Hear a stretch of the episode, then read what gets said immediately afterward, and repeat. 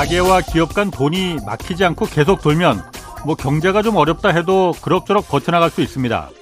그런데 금융시장이 위험하다, 뭐 돈 떼일 염려가 있다 이런 신호가 감지되기 시작하면 너도나도 이때부터는 대출해뒀던 돈을 이 떼기 전에 회수하려 들 테고 갖고 있던 채권도 앞다퉈 팔아버리려고만 하니까 기업이 이 사업 자금 조달을 위해서 채권을 발행해도 이거 팔리지 않게 됩니다.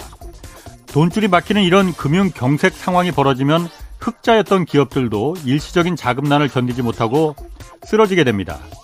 2008년 미국 금융 위기를 불러온 리먼 브라더스 사태도 결국 그렇게 시작됐습니다. 지금 강원도 레고랜드 사태가 일파만파로 커지고 있습니다. 전임 도지사 시절 추진된 이 레고랜드 사업 자금에 대해서 강원도가 더 이상 지급 보증하지 않겠다 이렇게 선언하자 채권 시장이 얼어붙기 시작했습니다. 국채와 마찬가지의 신용 등급을 가진 이 지방정부 채권까지 부도가 나는 마당에 민간 기업들이 발행하는 회사채를 이거 어느 누가 거들떠 보기나 하겠습니까? 44일 만에 물러나는 영국 트러스 총리를 두고 노벨 경제학상 수상자인 폴 크루그먼 교수는 이렇게 말했습니다. 한 나라의 경제를 바보에게 맡기면 국민들은 그 대가를 치를 각오를 해야 한다. 라고 말이죠. 네, 경제와 정의를 다잡는 홍반장, 저는 KBS 기자 홍사원입니다.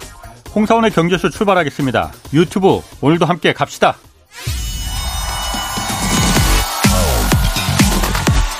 대한민국 경제 오디션 메가 경제스타 K 여러분 경제가 어려워서 힘드시죠? 그래서 준비했습니다. 대한민국 경제 오디션 내가 경제스타 K 힘든 경제 상황을 이겨낸 감동 스토리 우리 가정의 특별한 경제 공부법 슬기로운 투자 아이디어 경제와 관련된 이야기라면 모두 모두 환영합니다. 총 상금 6천만 원을 준비했습니다. 여러분의 많은 참여 기다립니다.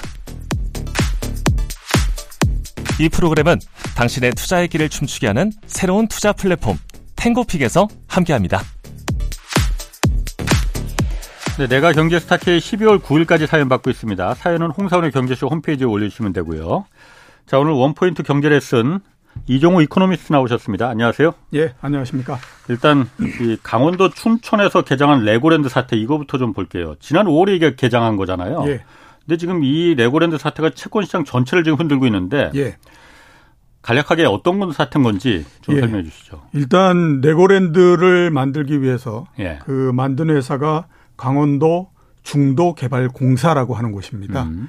여기에서 2020년도에 레고랜드를 만들기 위한 자금을 이제 조성을 하기 위해서 예. 특수 목적 법인인 아이원 제1차라고 하는 거를 만듭니다. 음. 아이원 예. 1차인 거죠. 예, 예. 그거를 만들어서 거기에서 2,050억 원의 돈을 이제 조달을 합니다. 다른 데로부터 예, 사그 빌려오는 거죠. 예. 그리고 그 빌려온 자금에 대해서 강원도에서 지급을 보증을 해줍니다. 강원 중도 개발의 대주주가 강원도죠. 예, 강원도가 그러니까 지급 보증을 60%, 하겠다. 예, 60% 아. 넘게 가지고 아. 있기 때문에 예.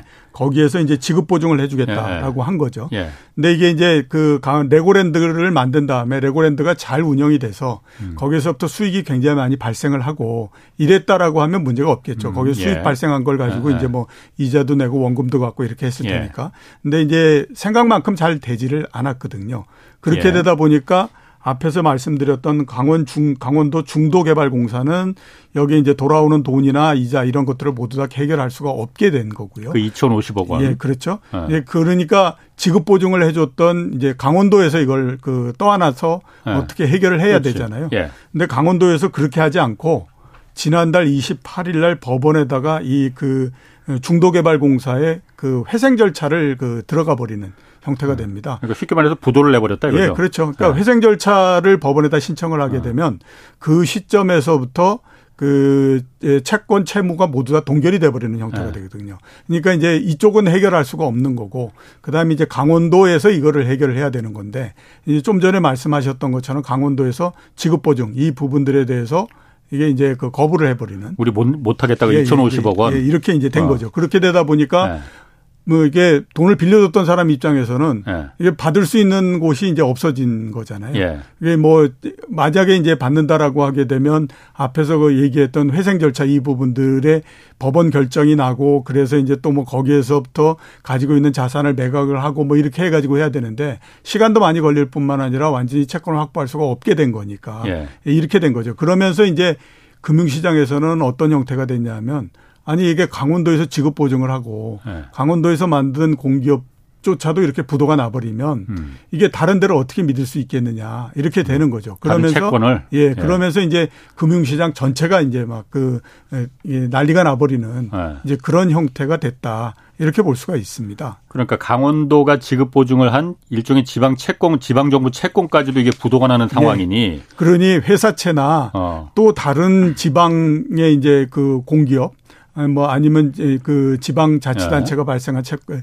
발행한, 발행한 채권. 채권. 이런 것들을 어떻게 믿을 수 있겠느냐라고 어. 하면서 그때서부터 이제 채권 시장이나 이런 데서 이게 거래가 안 되고 아. 발행이 안 되고 이런 음. 형태가 돼 버리는 거죠. 그래서 음. 이제 최근까지의 진행 상을 한번 보면 금융시장에서 예. 지난주에 AA 마이너스 등급이니까 이 채권 등급이 제일 좋은 게 트리플 A입니다. AA 예. 세 개가 있는 거거든요. 예. 그럼 국채도 AA 세 등급 음. 세 가지고. 그렇지. 예. 예 그다음에 나라가 망할 리는 없을 테니까. 예. 그 그런 건데 예. 그거보다도 조금 낮은 등급에 있는 한 단계 낮은 등급에 있는 A 두 개. 예. 이 등급의 채권이 지난 주 말에 5.6% 정도까지 상승을 합니다. 금리가 예, 금리가. 이자율이. 예. 예. 그리고 어 B 세 개짜리 거기에 이제 B 세 개짜리 마이너스 이거는 어 이게 금리가 11.4%까지 상승을 하죠. 그러니까 조금 신용도가 낮은 예, 회사채 예. 같은 경우에는 그렇게까지 예, 11% 11. 넘게 11.4%까지 올라가 버렸으니까 1년에 그러면 예를 들어서 1억을 그 채권을 발행할 때 1억짜리 채권이면은 예. 1,100만 원을 1 이자를 주겠다는 거잖아요. 그럼 그 회사는 그 금리를 주면서 이자를 주면서까지 그 돈을 빌려서 그게 남는 게 있을라나? 근데 문제는 뭐냐면 지금 그렇게 해서라도 자금을 확보하지 못하면 예. 결제를 못 하기 때문에 음. 이게 그 회사가 부도가 나 버리는 형태가 되는 거죠. 이른바 흑자도산. 예, 그렇죠. 예. 그렇기 때문에 이제 금리가 얼마가 되든지 일단 자금을 확보해야 된다. 예. 이렇게 해서 이제 나가기 때문에 아. 금리가 굉장히 많이 올라간 거고요. 예. 그다음에 이제 회사채를 얼마만큼 사람들이 좋아하느냐 하는 것들을 보기 위해서 예. 많이 쓰는 방법이 뭐냐면 국채 금리하고 예. 회사채 금리하고 사이의 차이를 보는 겁니다. 음, 예. 회사채 금리는 국채 금리보다도 높을 수밖에 없죠. 당연히 그렇죠. 그러니까 예. 회사채 금리에서 국채 금리를 뺀 그 차이가 얼만큼 나느냐 하는 예. 것들을 보는 거거든요. 지난 주말에 이 차이가 얼마였냐 하면 1.14% 포인트입니다. 예. 그러니까 1% 음. 조금 넘게 이제 그 국채보다 예, 그렇죠. 그 회사채도 낮은 등급의 회사채가 아니라 AA 두 등급 등급, 그러니까 AA 두 개니까 예. 굉장히 높은 등급에 있는 회사채하고의 사이도 1.14% 정도가 난 거고요. 예. 근데 이게 평균적으로 보면 한 0.4% 정도였어요. 그러니까 아. 그게 훨씬 더 높아졌던 거고 예. 그다음에 코로나19가 났을 때에 많이 벌어졌다라고 했는데 그게 0.78%였습니다. 예. 그러니까 굉장히 많이 벌어졌다 이렇게 이제 볼 수가 아. 있는 거죠. 아. 예, 그리고 또 하나는 문제가 뭐냐면 어 채권 시장에서 예. 이 그 채권이 발행을 해도 소화가 안 되는 형태입니다. 한국은행 채 아니 그 한국전력 채권이 트리플 A거든요. 그러니까 A 세 개이기 때문에 예. 가장 최우량한 그렇죠. 그런 그 저이 네. 채권인데 금리를 5.9% 주겠다라고 해서 4천억을 발행하겠다라고 나갔거든요. 근데 그 중에 1,200억 원 인수해 갈 데가 없어 가지고 발행을 못 하는 형태가 됐고요. 음. 그다음에 도로공사 채권, 한국 도로공사 채권도 역시 예. 마찬가지로 보면 트리플 A입니다. 예. 근데 여기는 천억 발행하겠다고 했는데 유찰돼 가지고 발행을 못 하는 형태가 됐고 그 채권을 사겠다는 사람이 예, 없는 사, 거예요. 사겠다는 사람이 없, 습니다 불안하니까. 예, 불안하겠다. 지방 정부가 발행한 채권도 지금 부도나는 마당에 예, 그렇죠. 도로공사를 도로공사 채권을 어떻게. 어떻게 믿겠느냐 이렇게 되는 거죠. 또 하나 이제 똑같이 지방 자치단체인 과천 도시개발공사가 발행한 채권이 있거든요. 그걸 예. 6%로 주겠다 라고 해서 600억 원어치를 발행을 했는데 어 역시 마찬가지로 뭐 하나도 소화를 못 시키는 형태로서 돼버린 거죠. 그렇게 되니까 네. 한번 따져보시면 그렇지 않습니까? AA 등급, AA, 그러니까. A, 트리플 A 등급 이런 것들도 지금 뭐 다 발행을 못하고 막 이런 형태가 되다 보니까 그 밑에 있는 회사채라고 하는 거는 발행이 되기가 굉장히 어려운 형태가 돼버리는 거죠. 그러니까 지금 말씀하신 한국전력이나 도로공사나 이런 망하기가 매우 힘든 공기업들도 지금 채권을 그 높은 이자를 준다고 해도 지금 사가는 사람이 없는데 예. 민간 기업들 뭐 건, 지금 건설 회사들 뭐 이런데 예. 민간 기업들은 회사채를 갖다 아까 말씀하신 대로 11% 이자를 주겠다 한들 받아갈 사람이 없는 거죠. 사, 불안하니까 안 사간다 이거지 예, 채권을. 예, 그렇죠. 근데 회사채라는 게 채권이라는 게 기업이 당장 자금을 조달하는 가장 그 효과적인 수단이잖아요. 예, 그렇죠. 이거 회사채가 팔리지가 않으면은 흑자인데도 도산할 수 있는 예, 그 가능성이 있는 거잖아요. 예, 왜냐하면 그 전에 만약에 한 1년 전 정도 내지 2년 전, 예. 2년 전 정도에 예. 한 천억 정도를 발행을 했다. 예. 근데 지금 이게 만기가 만기. 돼서 돌아오는 거거든요. 아하. 그러면 과거에는 어떻게 하냐면 만기가 돼서 돌아오면 그거를 다시 발행을 합니다. 회사채를. 예. 그래서 예. 천억을 만큼을 또 다른 그렇지. 사람한테 이제 인수시키고 예, 이렇게 예. 해서 음. 이른바 롤오버라고 얘기하잖아요. 음. 이게 돌려막기. 예, 워낙 아. 이렇게 어, 그 순차적으로 이렇게 되는데 이게 이런 사태가 되면 딱 끊어져 버리기 때문에 당장에 천억을 동원해서 그것만큼을 이제 돌아오는 것만큼을 결제를 해줘야 돼요. 아. 그걸 결제를 못하게 되면 부도가 그러지. 나버리는 거거든요. 아. 그래서 지금 이제 그게 가장 문제가 되는 거죠. 아니 그러면 이게 지금 레고랜드라는 그 어, 강원도에서 그 발생한 고사 그 이 채권이 지금 부도가 나면서 시작된 건데 예. 강원도는 이걸 왜 그러면 지급 보증을 하기로 약속을 해놓고서는 왜 어, 이거 우리 못 갚겠다 배째라 왜 해버린 거예요? 어, 그게 참. 뭐 정치적인 문제하고 예. 연결이 있다고 하는데. 예, 그렇죠. 이제 두 가지 중에 하나죠. 하나는 뭐냐면 강원도가 돈이 없어서. 예. 2,050억 원을 결제할 돈이 없기 때문에 어쩔 수 없이 어, 이거를 어, 지불을 못 한다. 이렇게 이제 갈 수 있고. 예. 두 번째 가능성은 뭐냐면 정치적인 거죠. 전임자가 했던 거를 보니까 이거 뭐 별로 그렇게 수익도 안 나오고 그러니 아, 그걸 뭐 그래서 나는 그거 모르겠어. 이렇게 해서 그냥 우리 그, 음. 그래가지고 지급 보증 했던, 하고 했던 거 그 뭐 우리가 결제하고 이러지 마. 이렇게 되면 또 그게 문제가 되는 거거든요. 예.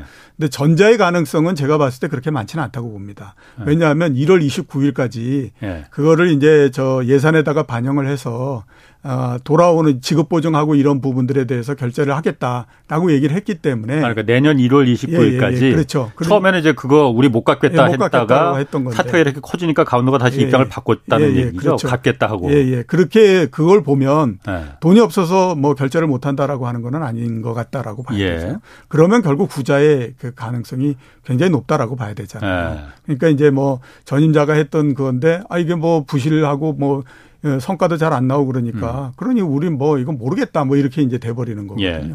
근데 그거 자체가 굉장히 위험한 일이라고 볼 수밖에 없죠. 아. 왜냐하면 어. 그동안에 뭐 외환위기 때도 그렇고 그 이후에도 그렇고 뭐, 뭐, 금융기관들도 직업보장을 했던 경우가 음. 있고 그런데 그 외환위기 때 이럴 때에 직업보장 잘못했던 것 때문에 같이 들어가서 그냥 동시에 망해버리고 이랬던 경우가 굉장히 많거든요. 예. 그런 데들도 모르는 게 아니다라고 하는 거예요. 그런데 그거를 직업보증을 했던 거를 보증 그, 그만큼을 이제 결제를 네. 해주고 했던 해야 되는 가장 이유는 일단 약속을 했기 때문에 그걸 이행을 해야 되는 그런 부분들이 있고요. 지방 정부니까 예, 그렇죠. 예, 예. 정부니까. 예. 근데 그거를 이행하지 않, 았다라고 하게 되면 예. 일단 나중에 뭐 소송이 붙고 그렇게 되면 당연히 지겠죠. 예. 예. 그 그런 부분들이 있기 때문에 그렇고 예. 또 하나는 뭐냐면 그런 직업 보정을 하고 했던 부분들을 결제를 안 하고 이런 형태가 되면 그 다음에 그런 사업을 하기가 어렵기 때문에 그렇습니다. 그렇지. 예를 들어서 보면 그래요. 앞으로 강원도가 자체적인 예산 이외에 다른 어떤 개발 사업을 한다라고 하면 앞으로 한 한동안은 그거를 아마 돈을 네. 구하지를 못할 거라고 저는 그러게요. 생각이 돼요. 누가 그거를 되겠습니까? 당연히 네. 이렇게 그했는데 전례가 있는데. 예, 그렇죠. 두 번째는 뭐냐면 이 시간이 굉장히 많이 지나서 이제 뭐, 아, 그래, 그렇게 해서 이제는 뭐 돈을 빌려줄 수 있을 만한 때도 됐지. 이렇게 생각을 한다고 하더라도 예. 또 어떤 일이 있느냐 하면 강원도는 굉장히 많은 비용을 지불을 해야 됩니다. 왜냐하면 다른 그 이게 돈을 빌려주고 그 할 때에 음. 여러 가지 신용 보강을 더 요구할 수밖에 없거든요. 그러니까 돈을 음. 빌려주는 입장에서는 우리 그러면 강원도가 지급 보증해 뭐 그거 이외에 또 다른 거 어떻게 해달라. 뭐 이렇게 해서 계속 나올 수밖에 없어요. 음. 근데 조건이 하나씩 붙는다라고 하는 것 자체는 계속해서 거기에 돈이 들어가야 되는 그런 그렇죠. 일인 거거든요. 예. 그렇기 예. 때문에 이게 그 전에 보더라도 예. 이게 그 이 지급 지급 보증을 해주고 했던 금융기관이 예. 본인들이 망하지 않는 한은 그 지급 보증이나 이런 것들을 해결하기 위해서 그걸 하는 예. 거죠. 근데 어. 이제 그걸 안 하다 보니까 금융시장 입장에서 봤을 땐 이게 뭐야 도대체 이렇게 이제 된 거죠. 그러면서 이 난리를 나고 뭐 이런 형태가 됐다라고 볼 수밖에 없는. 아니 그럼 그 강원도에서 그 레고랜드라는 그 그 그 놀이시설 거기서 발생한 이 사실 레고랜드를 저는 사실 들어보지도 못했는데 네. 그 조그만 데서 발생한 이 강원도가 우리 안, 안조한 그 사태가 전체 막 채권 시장으로 이렇게 막 일파만파 번지는 거잖아요. 예, 그렇죠. 원래 이런 겁니까? 원래 그렇습니다. 왜냐하면 예. 채권 시장이라고 하는 거는 특징이 어떤 특징을 갖고 있냐면요. 예. 이에 그 거래 당사자가 많지가 않습니다. 그러니까 음. 주식 시장 같은 경우에는 주식을 발행해서 그 하게 되면 주주가 엄청나게 많잖아요. 예. 뭐 삼성전자 같은 경우에 뭐 500만, 700만 이렇게 주주를 갖고 있다라고 예, 하잖아요. 예. 근데 이 그 채권 시장은 어떤 회사나 그 공기업이나 이런 음. 데서 채권을 발행해서 이걸 인수시킨다라고 했을 때그 예. 인수하는 기간이 그렇게 많지는 않아요. 한번 따져보시면 그렇잖아요. 연기금이 있죠. 예. 그 다음에 보험회사 있죠. 증권회사 있죠. 음. 그다음에 은행 있죠. 이거 이해는 그렇게 많지가 않아요. 그러니까 개인들이 그, 있긴 하지만 그건 뭐 예, 그건 뭐 극히 아, 소수고 예. 작은 액수니까. 예. 근데 한 번 발행하면 뭐 몇백억 단위, 천억 단위 뭐 음. 뭐 앞에 한정 같은 경우는 4천억 단위 이렇게 그 하잖아요. 음. 그러니까 그거를 인수할 수 있는 기간이 그렇게 많지가 않거든요. 예. 다 따져봐야 우리나라에서 100개도 안 되는데 아. 그렇게 되다 보니까 이렇게 한 하나만 문제가 생기게 되면 예. 모든 금융기관들이 그와 비슷한 걸 하지 않으려고 하는 속성을 갖게 됩니다. 음. 이거는 지금 이제 이, 그, 이, 이, 강원도에서 이 문제 이외에 이전에도 보면 어떤 채권 회사채가 어, 하나 부도가 났다던가 이렇게 되면 예. 거의 동일한 그 등급에. 수준에 있는 예. 그런 그 회사채는 거의 인수가 안 돼 버리는 형태가 돼요. 불안하다 이거죠. 예, 그리고 그. 예, 그거를 해 이제 그 벗어나는 데까지 시간이 굉장히 많이 걸립니다. 예. 그건 왜냐하면 한 번 인수하면 금액이 크잖아요. 예. 몇 백억 단위, 몇 천억 단위로 인수를 하기 때문에 아. 그게 한 번 부실이 돼 버리면 예.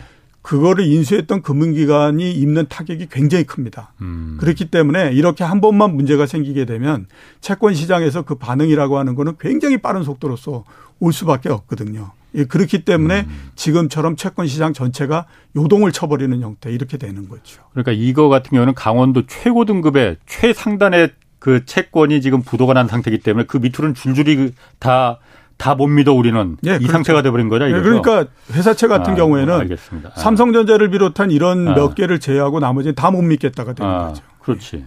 그러면은 그 궁금합니다.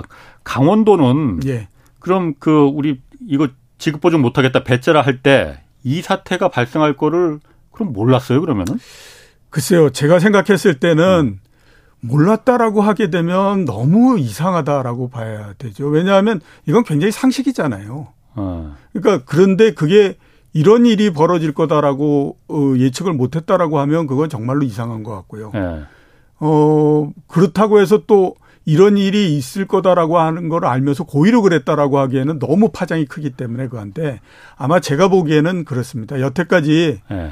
우리나라에서 지방자치단체들의 채권이 이런 문제가 일어났던 경우가 없거든요. 예. 그러니까 아마 뭐 이렇게 한다고 하더라도 크게 문제가 되겠어라고 했는데 갑자기 아. 어마어마하게 문제가 발생을 해버린 음, 그런 형태가. 된 거죠. 예. 그런데 왜 이렇게 크게 문제가 발생했냐면 예. 지금이 금융시장 자체가 굉장히 안 좋은 때입니다. 예. 그러니까 다 아시는 것처럼 뭐 금리를 계속해서 아. 올리고 세계적으로 굉장히 불안하고 그다음에 또 뭐 이런 상태이기 때문에 이런 상태인데 여기에다가 돌을 하나 딱 던져버리게 되면 음. 불안한 상태에서는 그 파장이 어마어마하게 커지는 형태가 돼버리거든요. 그렇기 때문에 아마 이런 일이 벌어지지 않았나. 라는 생각이 많이 저는 좀 듭니다. 그러면 또 한 가지 궁금한 건 예. 강원도가 이 결정을 내릴 때 그러니까 아까 말씀하신 대로 이렇게까지 막 그 사태가 커질 줄은 몰랐을 거라고 판단했을 수도 있을 것 같아요. 예. 그냥 좋게 생각해서. 그런데 어쨌든 이런 중앙 지방 정부도 중앙 정부의 교부금도 받고 예. 이런 부분을 상의 안 하나요? 그러니까 예를 들어서 기, 기재부나 뭐 금융위원회나 아 우리 지금 당장 우리가 지급 보증 쓴 거 2,050억 저거 갚아야 되는데 아 보니까 우리 저거 우리가 못 갚, 갚을 필요가 없을 것 같아. 우리 그냥 부도 낼래. 예. 상의 안 합니까 원래? 뭐 그거는 뭐 제가 정부가 움직이는 메커니즘이니까 네. 뭐 제가 자세히는 모르겠고요. 그럼 중앙 정부 전혀 몰랐었나? 그럼 이걸 그 일단은 중앙 정부 네. 입장에서는 그 몰랐을 가능성이 높죠. 왜냐하면 이게 예. 강원도가 발행한 채권이 문제가 됐다라고 하면 중앙 정부에서 알 수 있을 텐데 예. 이건 강원도가의 공기업이 발행한 음. 거기 때문에 중도 개발에서 예, 그렇죠. 예. 그것까지 모두 다 예. 체크가 되고 그러지는 않았을 거라고 저는 생각이 듭니다. 음, 그래서 그래요. 그러면은 그 이번 레고랜드 사태가 이게 부동산 어, 영향 지금 그 당장 영향을 미치는 게 중소형 건설사 그리고 증권사들 부도 사태로 이어질 수 있다. 예.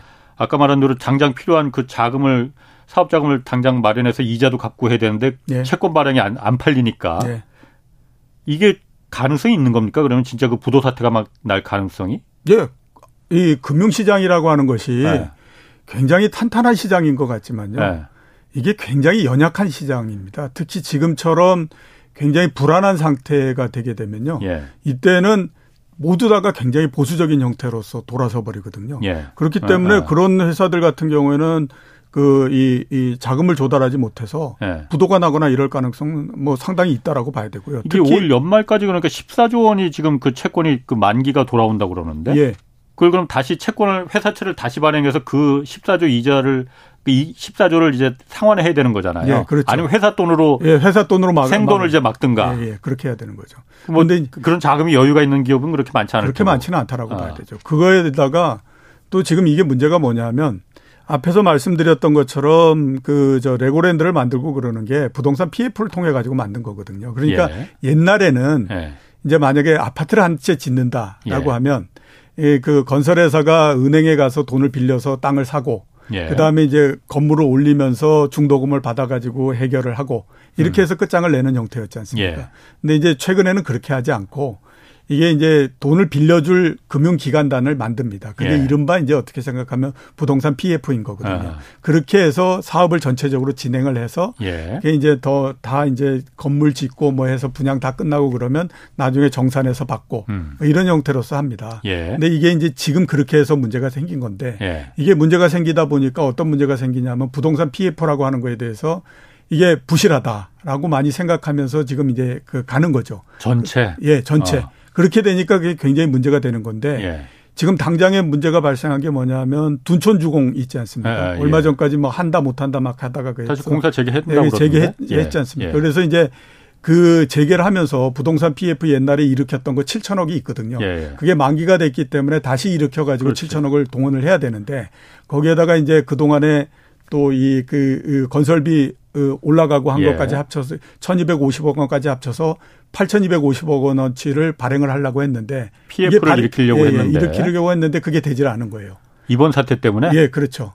그렇게 되니까 문제가 뭐냐면 예. 기존에 이제 준청동 주공 아파트를 짓고 있었던 그 건설회사들이 예. 7천억을 본인들의 돈을 동원을 해가지고 일단 그 이 부동산 PF 일으켰던 걸 끄고 그 다음에 이제 건 다시 이제 하면서 앞으로 계속해서 이제 이 그 부동산 PF를 일으키겠다.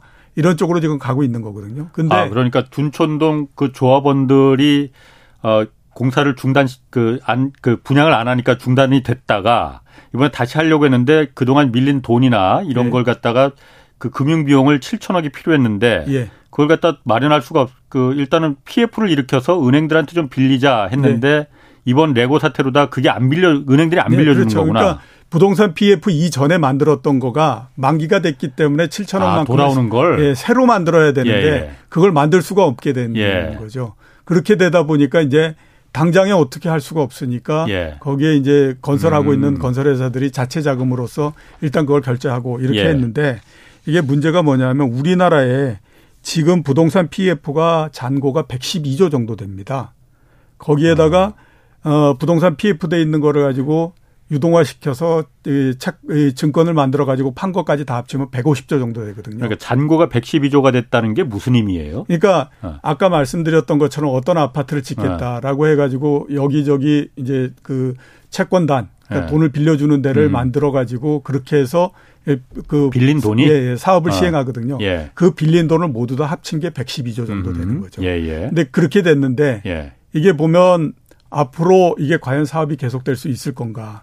그 다음에 또 이게 그, 이, 이런 것 때문에 예. 이게 잘못하면 부동산 PF 쪽에서 문제가 생길 가능성이 높다. 계속 이렇게 보는 거죠. 그러니까 PF 빌린 돈이 어쨌든 만기가 되면 다시 이제 그, 그 회사 그 PF를 다시 일으켜서 예, 예, 그 돈을 일으켜서. 상환하고 다시 이제 연장을 해야 되는 건데 예, 그렇죠. 연장이 안 될 가능성이 있다 이거죠. 예, 그렇습니다. 연장이 안 되면 어떻게 되는 겁니까? 연장이 안 되면 사업을 못 하는 거죠.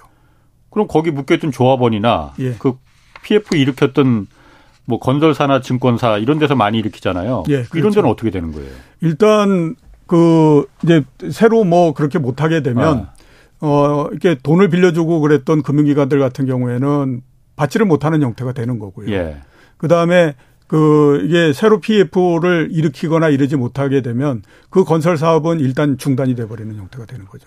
돈이 없이 아파트를 그 건물을 짓거나 이렇게 할 수가 없는 거니까. 중단되면 거기 그 투자했던 사람이나 조합원들이 가만히 있나 그러면은? 그 문제가 상당히 많이 되겠죠. 어.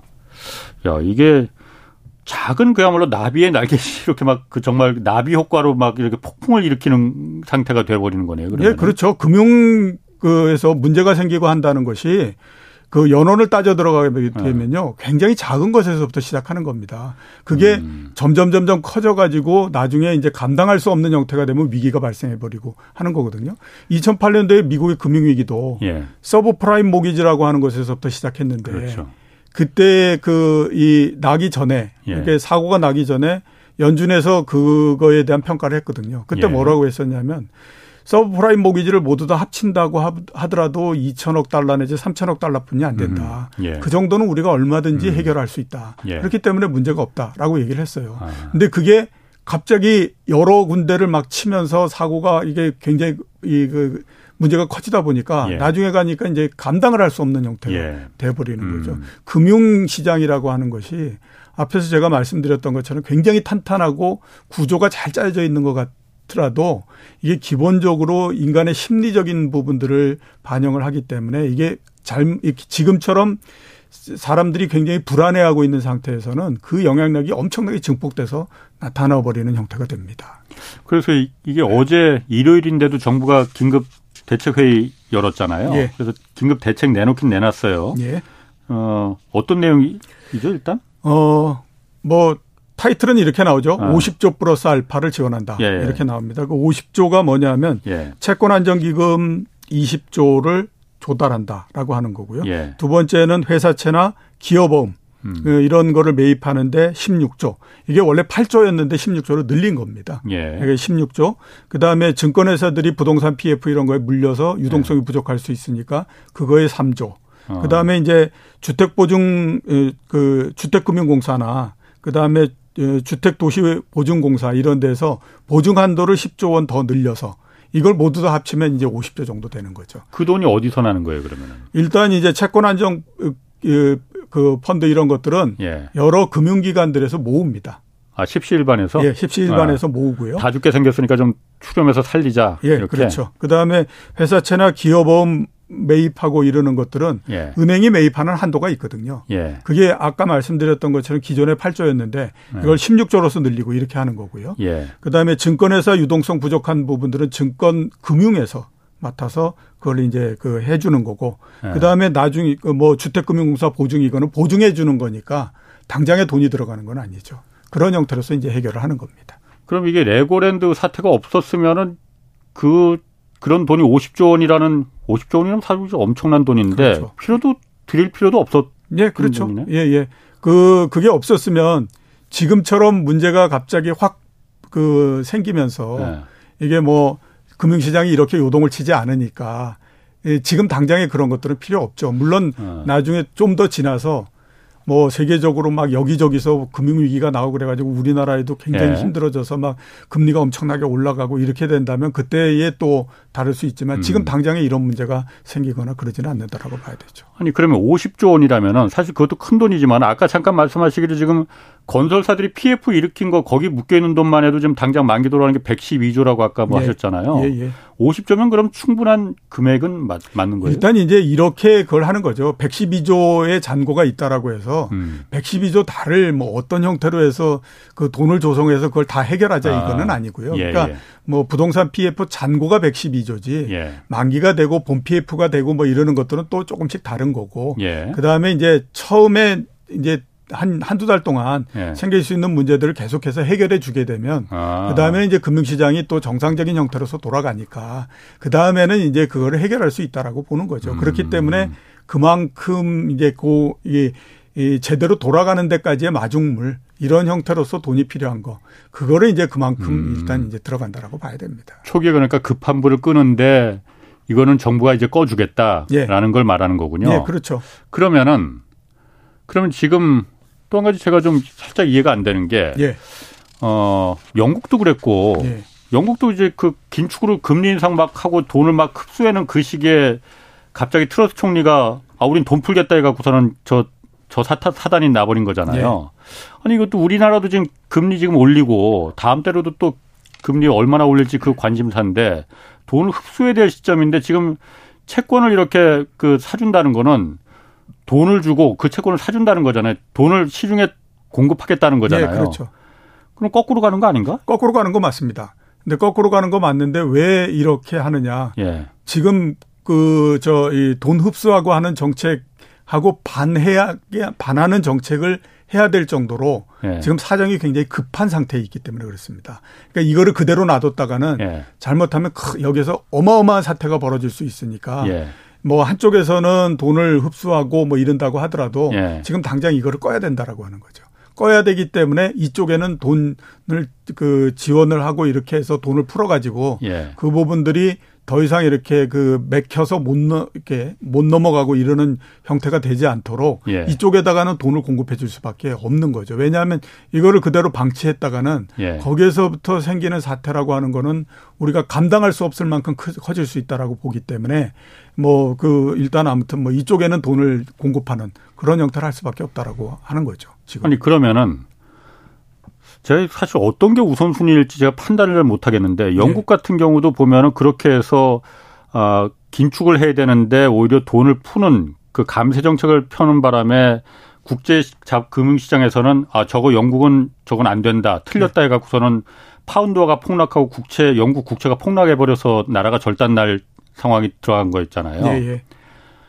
우리는 그럴 가능성은 그럼 국제 자본 시장에서 봤을 때 이 정도 50조 원을 푸, 50조 원은 물론 다 푸는 건 아닐 거예요. 예. 하지만 상당 부분이 돈이 풀릴 텐데 예. 긴축을 해야 되는 시점에 국제 자본 시장에 봤을 때, 각 자본 시장에서 봤을 때 한국 저거 위험하다 이렇게 신호를 줄 가능성 그런 위험성은 없습니다. 현재까지는 그럴 위험성이 그렇게 높지 않다라고 보는 거죠. 영국 같은 경우에는 예.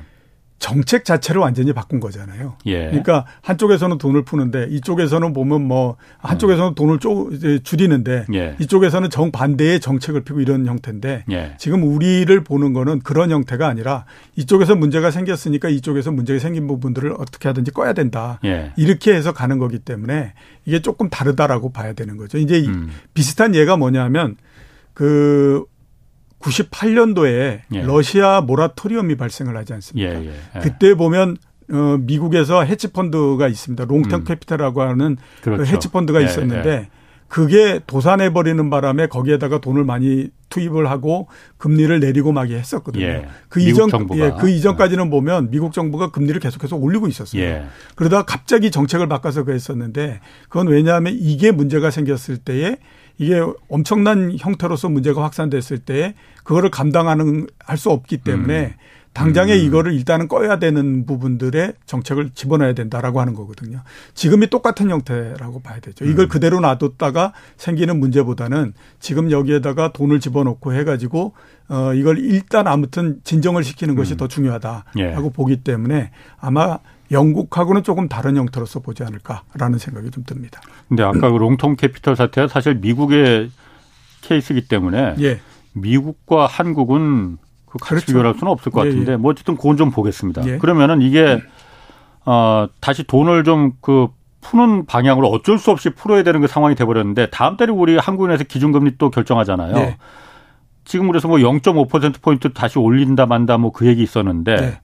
여기도 좀 결정 영향이 있지 않을라나요? 일단 아무튼 이번 사태의 파장이 어디까지 가느냐에 따라서 조금 예. 달라지겠죠. 예. 그러니까 뭐 정부가 정책을 내놓고 막 이렇게 해서 이제 진정 국면으로서 들어간다라고 하면 그때는 조금 포지션이 달라질 수 있는데 예. 지금처럼 계속해서 이렇게 그 문제가 막 어, 확산되고 뭐 이렇게 확대 일로에 있다라고 하면 예. 뭐0.5% 금리 인상 이거는 일단은 어렵다라고 봐야 되고요. 0.25%도 일단 이번 달은 한번 좀 넘어가 봅시다. 이게 어. 뭐 세상이 너무 이게 그 시끄럽고 가만히. 이러니 예, 예. 이게 해서 넘어가 봅시다. 이렇게 될 수밖에 없습니다. 그래서요. 이게 아. 왜 그러냐면 앞에서 계속 말씀드리지만 예. 지금 이 문제가 훨씬 더 크기 때문에 이게 뭐 기본 틀 사이에서 물가가 높기 때문에 금리를 인상을 해야 되고 이러는 것보다도 이게 더 큰 문제거든요. 물가는 그냥 장, 잠깐 좀 포기하더라도 예, 그렇죠. 그뭐 한두 달 정도 일단 보는 거니까 예. 그다음에 뭐 금리를 음. 움직이고 하면 되는 거고 일단은 이게 상당히 이게 지금 시급한 문제니까 그렇게 하기 때문에 지금에서 어 이런 문제들이 해결이 되지 않고 계속 확대 일로 있다라고 하면 뭐 금리 인상 이런 부분들은 음. 잠깐 넘어가는 형태가 될 수도 있다라고 봐야겠죠. 아, 근데 센터장님 어떻게 생각하십니까? 이게 제가 이 보면 제가 경제 잘 모르지만은 예. 이렇게 허술한가라는 예. 생각이 좀 들거든요. 예. 이걸 정말 모르고 이거 이렇게 음. 질렀을까라는 예. 생각이 좀 어, 이건 문제점이 뭐라고 보세요? 제가 오늘 그래서 어 여의도에서 채권을 하고 이러는 사람들하고 쭉 몇 명을 그 했는데 예. 두 가지 엄청나게 분노를 하는 지점이 있더라고요. 하나는 뭐냐면 말씀하셨던 것처럼 예. 아니 어떻게 예. 지급 보정을 하고 이런 부분들을 이행을 안 하려고 생각을 할 수가 있느냐. 지방 정부가. 예, 그렇죠. 이거는 어. 이게 룰을 깨는 거기 때문에 그러니까. 이게 말이 안 되는 건데 어떻게 이런 것들에 대한 음. 검토조차 없이 이런 그 이 정책을 할 수가 있느냐라고 그러니까. 하는 거에 대한 예. 굉장한 분노 이런 어. 것들이 있고요. 두 번째는 정부가 뭐냐. 약속을 깨버리면 누가 그렇죠. 누굴, 누굴 예, 믿겠어. 예. 그렇기 때문에 이게 굉장히 나쁜 선례다. 이런 예. 이제 얘기 그 하고 두 번째는 뭐냐면 이 일이 벌어진 게 지난달 28일입니다. 예. 그리고 지난 주서부터 막 얘기가 되고 했기 때문에 거의 한 달 정도 지난 거잖아요. 예. 그러니까 한달 동안 정부는 도대체 뭘 하고 있었냐라는 거예요. 중앙 정부는 예, 이게 뭐 하고 있었어요? 그러니까 이게 이렇게 사태가 계속해서 발전해 나갈 예. 거다라고 예. 하는 거는 누가 보더라도 눈에 뻔히 보이는 거였는데 얘기는 계속 나왔었어요. 예, 왜 아무런 조치도 없이 이렇게 사고가 크게 그해 가지고 지금 뭐 어디가 어쩌고 막 이렇게 할 때까지 왜 방치 안 놓고 있었냐. 예. 이제 이 두 개에 대해서 굉장히 이제 분노를 많이 하고 이러는 음. 부분들이죠. 그러니까 이게 그, 이, 이, 호미로 막을 수 있는 거를 왜 이게 가래로도 못, 이 가래로 막아야 되는 이런 것까지 이렇게 발전시켰냐. 이런 지금 그 굉장히 분노가 많이 있는 상태거든요. 그게 뭐, 예, 일단 볼 때는 그렇습니다.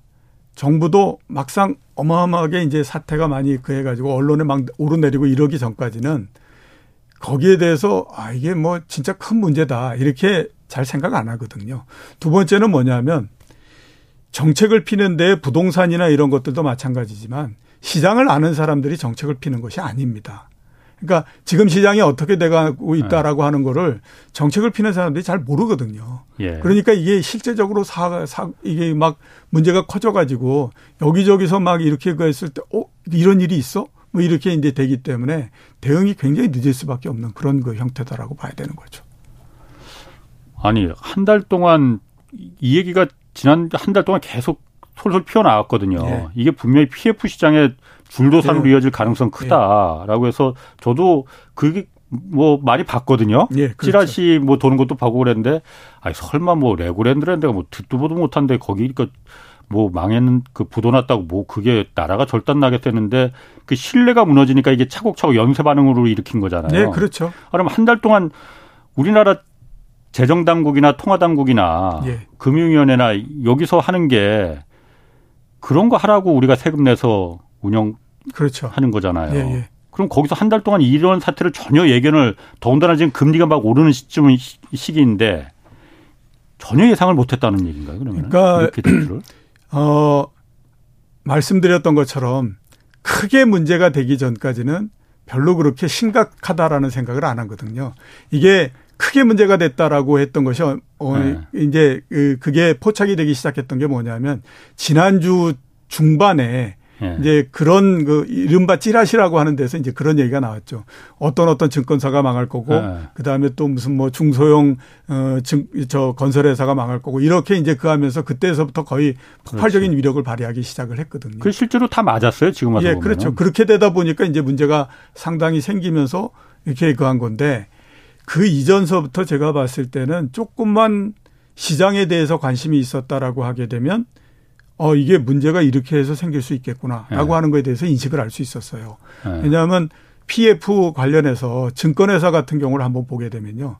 증권회사들이 PF에 아무튼 이 그 이 그 이 도취해 가지고 막이 음, 음. 여기에 막 연연해 하고 했던 것이 굉장히 오랜 시간 전서부터입니다. 음. 언제서부터가 했냐면 저축은행들이 망했잖아요. 예. 저축은행들이 주로 했던 것이 뭐냐면 부동산 PF 이걸 했거든요. 예. 그리고 이, 이 저축은행들이 망하고 그러면서 이걸 할 수 있는 데가 별로 없어진 거예요. 음. 그래서 거의 아무도 안 하는 형태였는데 증권회사들이 앞에서 선도적으로 몇 회사들이 이걸 한 거거든요. 그러면서 그때 했던 얘기가 뭐냐면 리스크 관리만 잘하게 되면 문제가 없다라고 음. 하는 거였습니다. 그리고 실제적으로 그랬어요.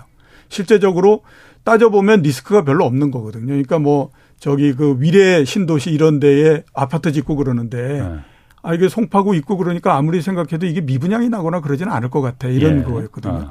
근데 그 다음서부터 어떤 일이 벌어졌냐면 증권회사들이 수수료 수익이 없잖아요. 뭐, 뭐 예, 예. 주식 거래하고 이러는 거 수수료 예. 수익도 없고 그러니까 굉장히 어려운 거예요. 그래서 그 다음에 앞에 누구 보니까 돈을 버는데 아. 어떻게 벌지?라고 보니까 부동산 PF를 하는 거죠. 수익 모델로 증권회사들이 네, 그렇죠. 이걸 그러니까 택했구나. 이제 한 군데 두 군데 계속해서 들어오기 시작을 예. 합니다. 근데 참가자가 많게 되면 어떻게 되느냐?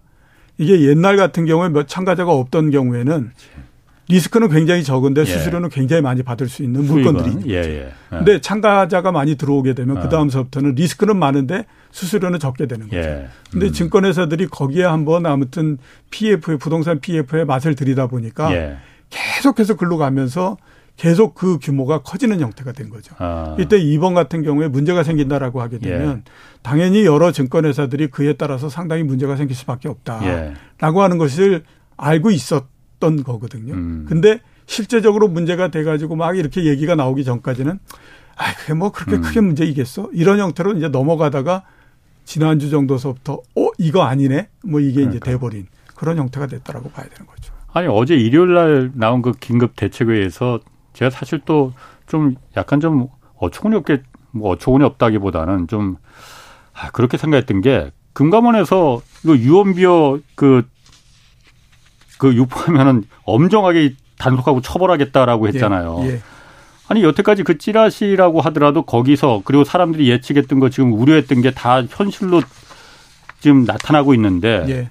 이게 뭘 유언비어 단속한다고 옛날 유신 시대 도 아니고 쌍팔년도도 아니고 네. 이런 걸 대책이라고 내놓은 이런 걸 그야말로 이제 와서 대책이라고 지금 내놓는 거냐. 라는 좀 생각이 들더라고요. 이미 가격 그러니까 그 금융 시장에서는 그거에 대한 여러 가지 가능성들을 많이 보여줬죠. 예. 지난주까지 한번 보시게 되면 주가가 떨어진 그러니까 이제 뭐 종합 주가 지수가 코스피가 떨어진 것도 있지만 예. 여러 증권 회사들이 모두 다 아, 굉장히 많은 증권 회사들이 다 아무튼 뭐 어, 연간 신저가 뭐 52주 신저가 이런 걸 기록을 했거든요. 예. 예 그런데다가 그동안에 부동산 PF를 많이 처리, 그, 이, 했다라고 하는 증권회사들 같은 경우에는 10월 들어서만 주가가 20%씩 막 떨어집니다. 예. 거기에다가 니츠 같은 거를 보면요. 10월 달에만 주가가 40%씩 막 떨어지고 그럽니다. 예. 그러니까 이게 보통의 경우가 아닌 음. 거다라고 봐야 되거든요. 예. 지금 니츠 같은 경우는 13개 리츠가 모두 다 신저가를 기록을 하고 이랬습니다. 그러니까 조금만 가격에 관심을 갖고 있었다라고 하면 예. 아 이게 뭔지 모르지만 아무튼 금융시장에서는 이거 대단히 큰 일이 지금 여기에서 벌어져서 가격이 계속해서 지금 이게 그 이 이 음. 계속 반영이 되고 있구나 이런 거를 이제 알 수가 있는 거죠. 근데 그런 것들에 대해서 별로 그렇게 관심을 기울이지 않았다 라고 볼 수가 있는 거죠. 그러니까 이제 막 갑자기 막 이거 다급해 가지고 이제 난리를 음. 치고 이런 형태가 됐다라고 봐야 되겠죠. 아무튼 정부가 늦었지만 지금이라도 이거 잘 좀 그 처리를 좀 잘 해야 되고 안 그러면 진짜 다 망하게 생겼으니 그리고 강원도 강원도는 이걸 왜 이 사태를 만들었는지 이 부분은 분명히 진짜 책임 추궁이 좀 있어야 될 것 같다는 생각이 들어요. 예, 안 그러면 또 다른 지자체가 이렇게 사고를 칠 가능성이 있으니. 네, 그렇죠. 그러니까 이번을 보면서 음. 제가 들었던 생각 중에 하나가 뭐냐면 아 이게 우리나라에서 정치가 경제를 얼마만큼 괴롭힐 수 있는지 하는 것들에 대한 설, 가장 첫 번째의 예인 것 같다. 라는 음. 생각이 굉장히 많이 들었거든요. 예. 물론 이제 뭐 여러 가지 뭐 이유가 있고 뭐 그 하겠지만 일단 아무튼 그런 의심을 우리가 버릴 수는 없는 거지 않습니까? 음. 그냥 뭐 전임자가 했던 부분들이 뭐 별로 그렇게 마음에 안 들고 그러니까 아이고 나 모르겠다 뭐 이렇게 이제 돼버린 예. 그건데 이게 굉장히 안 좋은 선례라고 볼 음. 수밖에 음. 없거든요. 예. 그러니까 이게 그 이 제가 아까 말씀드렸던 것처럼 정치가 경제를 얼마나 괴롭힐 수 있는지 이런 것들에 대한 부분들이기 때문에 이게 참 빨리 어떤 형태든지 해결을 음. 보고 그 다음에 이런 일이 더 이상 벌어지지 않도록 해야만 되겠다 그러니까. 이런 이제 생각이 듭니다. 자 유럽 지금 영국, 영국은 좀 괜찮아진 거예요. 그리고 영국 다음에 지금 이탈리아가 흔들흔들 한다 뭐 이런 얘기도 있고 예. 유럽 EU 유로 경제권 전체가 지금 다 이 붕괴될 가능성도 있다 뭐 이런 얘기 여러 가지 얘기 나오는데 예. 어떻습니까? 시간이 어, 그, 렇게 많지는 않네. 예, 그쪽도 지금 보면 예. 빠른 시간 내에 제대로 다스리지 않게 되면 예. 문제 굉장히 심각해진다라고 예. 볼수 있거든요. 예. 영국은 지금 뭐 그 총리도 바뀌고 뭐 이렇게 해서 일단 그 부분에서 생긴 문제는 조금 이제 줄어들었다고 볼 수가 있는데 예. 문제는 이번을 보면서 이게 그 이 이 영국 경제가 상당히 취약하다라고 하는 것이 이미 드러난 거잖아요. 예. 그러니까 공격을 할 수 있는 타켓이 이미 이제 그 설정이 됐다라고 봐야 되는 거거든요. 예. 이거는 굉장히 위험한 상태에 서 있다. 라고 볼 수가 있습니다. 네. 그렇기 때문에 당장의 문제는 일단 넘어갔지만 네. 과연 이게 앞으로도 어떤 문제가 발생하지 않, 않는다고 확신할 수 있겠느냐 예. 하는 부분들에 대해서는 굉장히 그이 이 의문이고요. 음. 두 번째는 뭐냐면 이태리를 포함한 남부 유럽 이런 예. 쪽이 지금은 제가 봤을 때 더 큰 문제다라고 보입니다. 영국은 그래도 도와줄 수 있는 데가 있어요. 미국 같은 데가 음. 상시적인 그 이 달러를 빌려주고 이렇게 하거든요. 근데 예. 남부 유럽은 그게 없습니다. 예. 그리고 영국 같은 경우에는 미국이 숨을 쉴 수 있는 때가 되면 그래도 옛날서부터의 영국과 미국의 그이이 미국을 만들 때에서부터의 음. 그런 관계 이것 때문에 예. 영국은 특별하게 음. 처리를 해주거든요. 예. 근데 남부 유럽은 그렇지가 않아요. 예. 근데 지금 가장 크게 문제가 되는 남부 유럽이 가장 크게 된 문제가 되는 부분들이 뭐냐? 일단 재정이 굉장히 안 좋거든요. 예. 그러니까 2011년도에 그 이 재정 위기가 나고 했을 때보다도 지금 국가 재정 이 부분들이 훨씬 더 안 좋습니다. 예.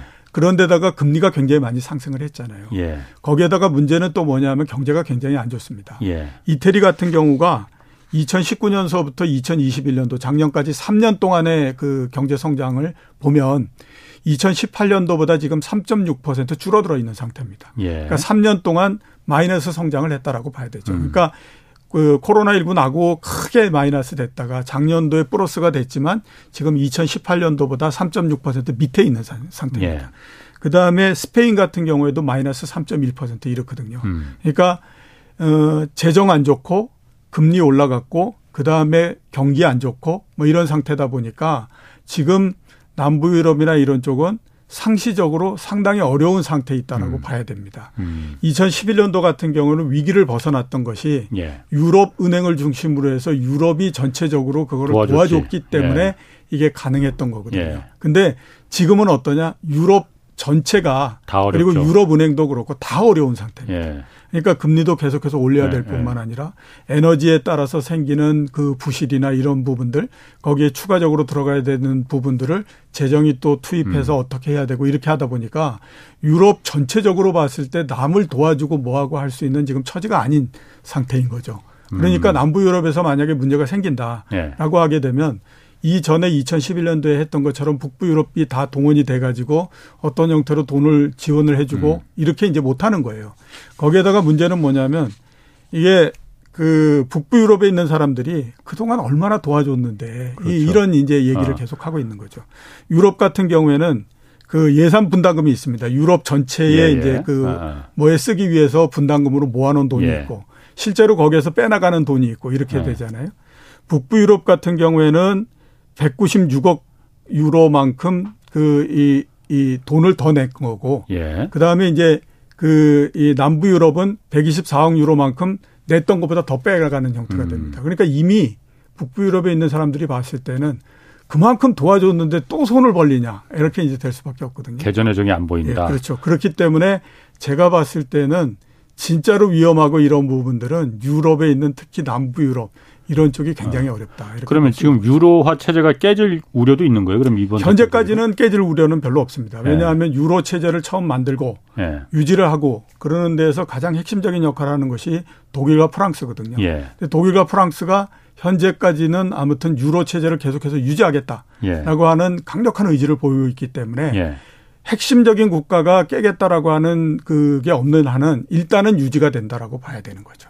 근데 시간이 지나면서 이 남부 유럽과 북부 유럽 사이에 격차가 너무 벌어지는 형태가 되면 그때는 문제가 생길 수 있다고. 이탈리아는 새로 그 극우 총리가 되면서 예. 유로 탈퇴하겠다 이렇게 선언을 해버렸잖아요. 네, 쉽지는 않습니다. 왜냐하면 몇 년 동안 유로 체제를 가지고 경제가 아. 운영돼 왔기 때문에 음. 그걸 벗어난다는 건 쉽지가 않습니다. 알겠습니다. 아 오늘 심각한 얘기 잘 들었습니다. 이종우 이코노미스트 함께했습니다. 고맙습니다. 예. 내일은 유현준 홍익대 교수와 왜 메타버스가 대세인지 자세히 살펴보겠습니다. 지금까지 경제와 정의를 다잡는 홍반장 홍사원의 경제쇼였습니다.